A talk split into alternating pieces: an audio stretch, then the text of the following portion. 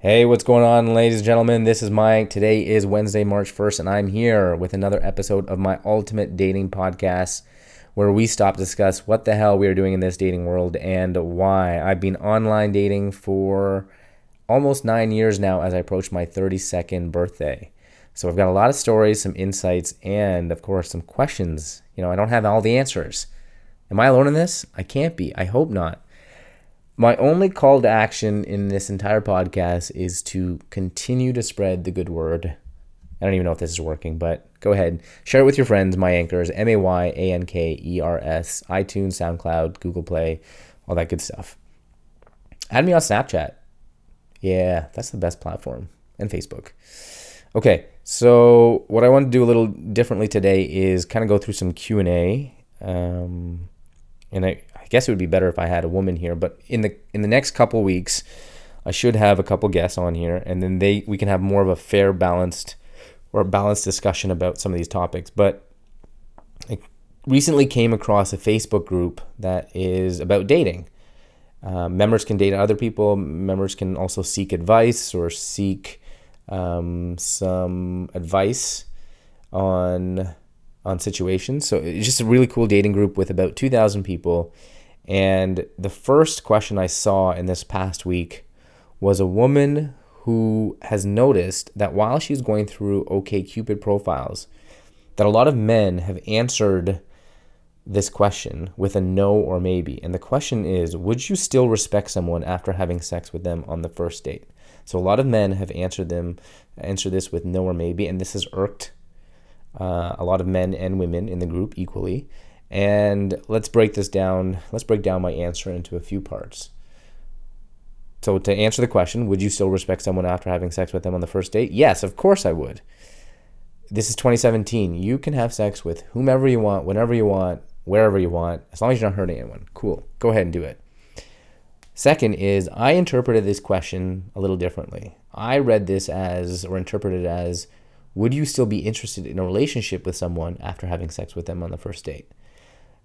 It depends, but to be honest, my preference is to date women who can hold out and also women who prefer men to hold out. What is the harm in waiting two or three dates to get to know someone? Why? Because you're filtering out those people, men and women, who simply want sex as opposed to trying to get to know you and develop something more. So, my advice to anyone is hold out, wait three dates or wait two dates or wait whenever the time is right for you before you have sex. That would be my thing. Second, or the third point is, is that I saw a Business Insider article and then I saw it on a segment on TV, is that generally couples last longer when sex is delayed. Um, so there you go. There's my opinions and thoughts. What are your thoughts? Would you still respect someone after having sex with them on the first date? And have you did you interpret this question the same way I did? That's the first question. The second question comes from my friend who I met at the speed dating event. Um, and so she asked me a question saying, I have some really interesting questions here. And I think a lot of these questions and answers, you know, can be summed up with um, men today are still living backwards or in like the, you know, stone ages somehow, right? So her question was, her ex boyfriend said to her that if a guy cheats, it's not as bad as, as if a woman does it. Do all guys think that way?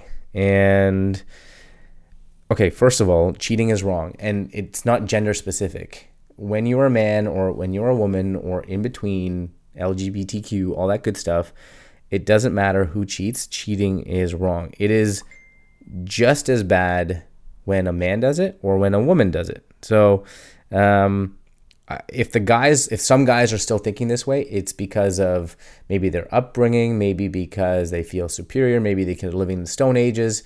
Um, yeah, and if you're dating a guy like that, what else is he thinking about in his mind that men have a, a better right to or more privilege to? Hmm? I'm just curious. Her other question was is that she used to go to strip clubs with her ex and didn't consider lap dances cheating. And that's cool. You're very open and very generous to allow him to do that. And that's awesome. I definitely don't consider it's cheating if you have given consent, and especially if you're there. If he's kind of influenced you or persuaded you or coerced you in doing that, then yeah, I think there's something wrong.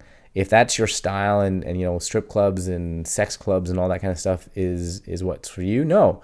As long as there's consent between the two people, why would that ever be cheating? Right?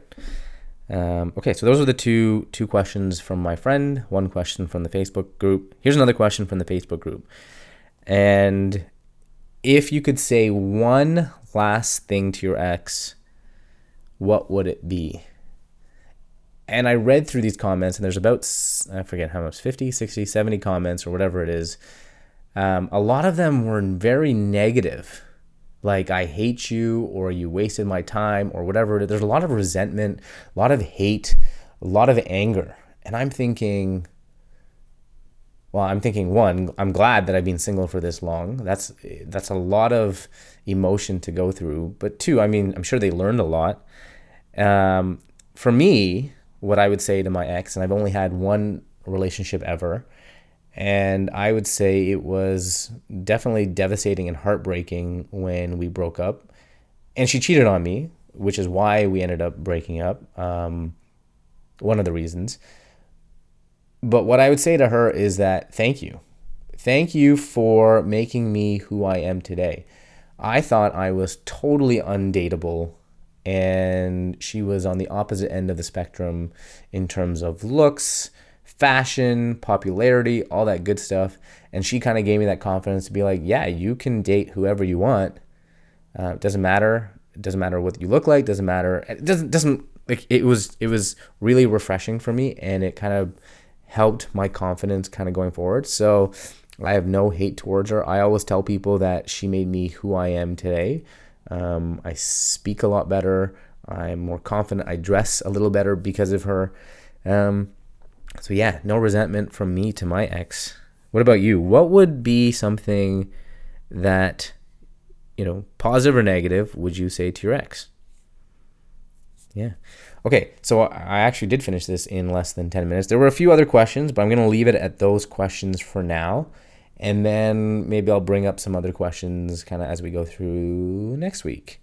And that's it for this episode, a Q&A style episode with which is kind of imbalanced, unbalanced. Is that the right word? Um, so tune in to next week's episode. There's a new dating app, and it came out at the beginning of February called Haters. Haters, H A T E R S. Um, and there's some research behind it. I'm kind of reading that article. I'm trying to interpret it, but um, I'll give you the lowdown next week. I started using the app for a week. I'm going to test it out for another week and give you my thoughts on it next week. Haters, the dating app. Cheers.